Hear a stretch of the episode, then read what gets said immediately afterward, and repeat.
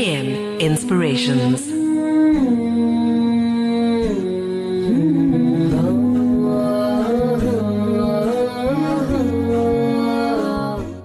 Assalamu alaikum wa rahmatullahi wa barakatuh and welcome to this very beautiful morning, Monday the 29th of August. I'll start off with a motivational story this morning to get you uplifted and started ready for a brand new week inshallah. And the story that I would like to do is I want to repent but. So the story goes as follows.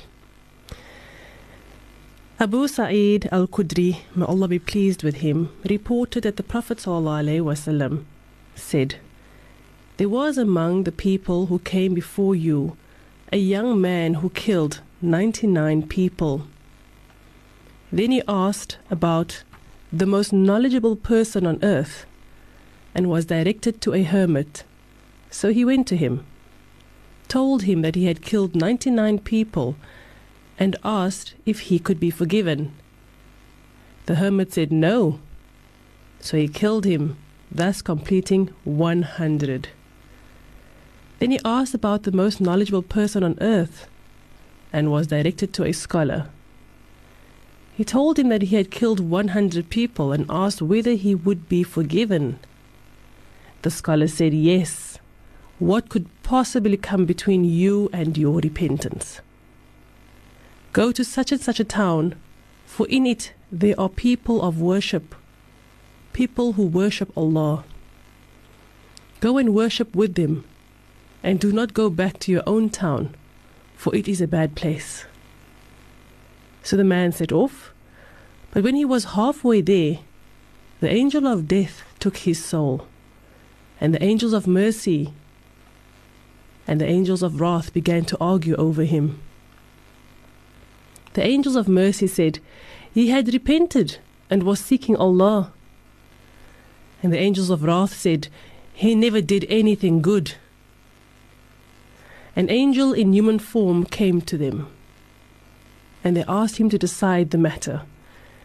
He said, Measure the distance between the two lands, his hometown and the town he was headed for, and whichever of the two he is closest to, he is one to which he belongs.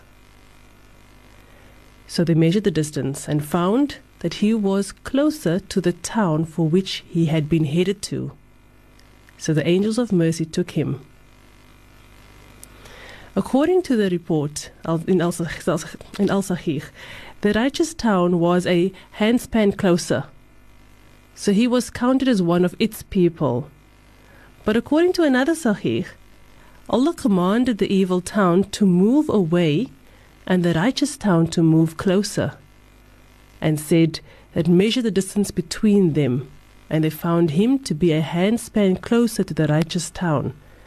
So he was forgiven. The question is, will I be forgiven? Now you might say, I want to repent, but my sins are many indeed. There is no kind of immoral act, no kind of sin, imaginable or otherwise, that I have not committed. It is so bad, and I do not know if Allah can forgive me for the things that I have done over the years. Now, in response, this is not a unique problem. It is one that is shared by many of those who wish to repent. The guiding principle for one is to refer to the Quran and the Sunnah when one looks for its rulings, solutions, and remedies. When one refers this matter to the Quran, we find that Allah says, Say, O my slaves who have transgressed against themselves, despair not of the mercy of Allah. Verily, Allah forgives all sins. Truly, He is oft forgiving, most merciful. And turn in repentance and in obedience with true faith to your Lord and submit to Him. And that ayat to be found in Surah Zumar, ayah 53 to 54. The feeling that one's sins are too great to be forgiven by Allah stems from a number of factors. The absence of certain faith on the part of the slave in vastness of Allah's mercy, a lack of faith in the ability to, of Allah to forgive all sins, and weakness in one aspect of the, of the heart's actions, namely hope. Failure to understand the effect of repentance in wiping out sins. It is sufficient to quote the words of Allah and my mercy embraces all things. And my mercy embraces all things. That is to be found in Surah A'raf, verse 156. It is also sufficient to quote as a Sahih Hadith Qudsi says Allah says, Whoever knows that I am able to forgive all sins, I shall forgive him, and I shall not mind so long as he does not associate anything with me. And this refers to when the slave meets his Lord in the Hereafter. What should I do when I have sinned? So you might ask, if I commit a sin, how can I repent from it straight away? Is there anything that I should do straight after committing a sin? Well, the answer is that there are two things which should be done after committing a sin. The first is to feel remorse in one's heart. Seek forgiveness and be determined not to repent the sin.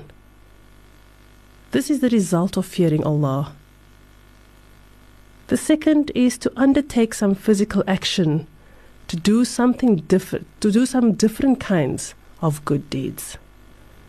So the first one again is to feel the remorse in one's heart and to seek forgiveness and be determined not to repent the sin. And the second would be to undertake some physical action to do different kinds of good deeds. Sometimes we're very hard on ourselves. We commit sins and we don't know whether Allah will forgive us. But if we truly believe that Allah is the All Merciful, the oft forgiving God, then why do we doubt that? Why do we doubt that Allah will not forgive us? It is never too late to repent. It's never too late to ask for forgiveness. And Allah will forgive our, our, our, our sins. As long as we promise not to go back to those deeds again, to those bad, evil deeds again. Allah is truly the most merciful, the most kind. And if we see that good qualities in Allah, then how can we not not feel Allah's love around us and see Allah's blessings in our life? May Allah grant us understanding, inshallah.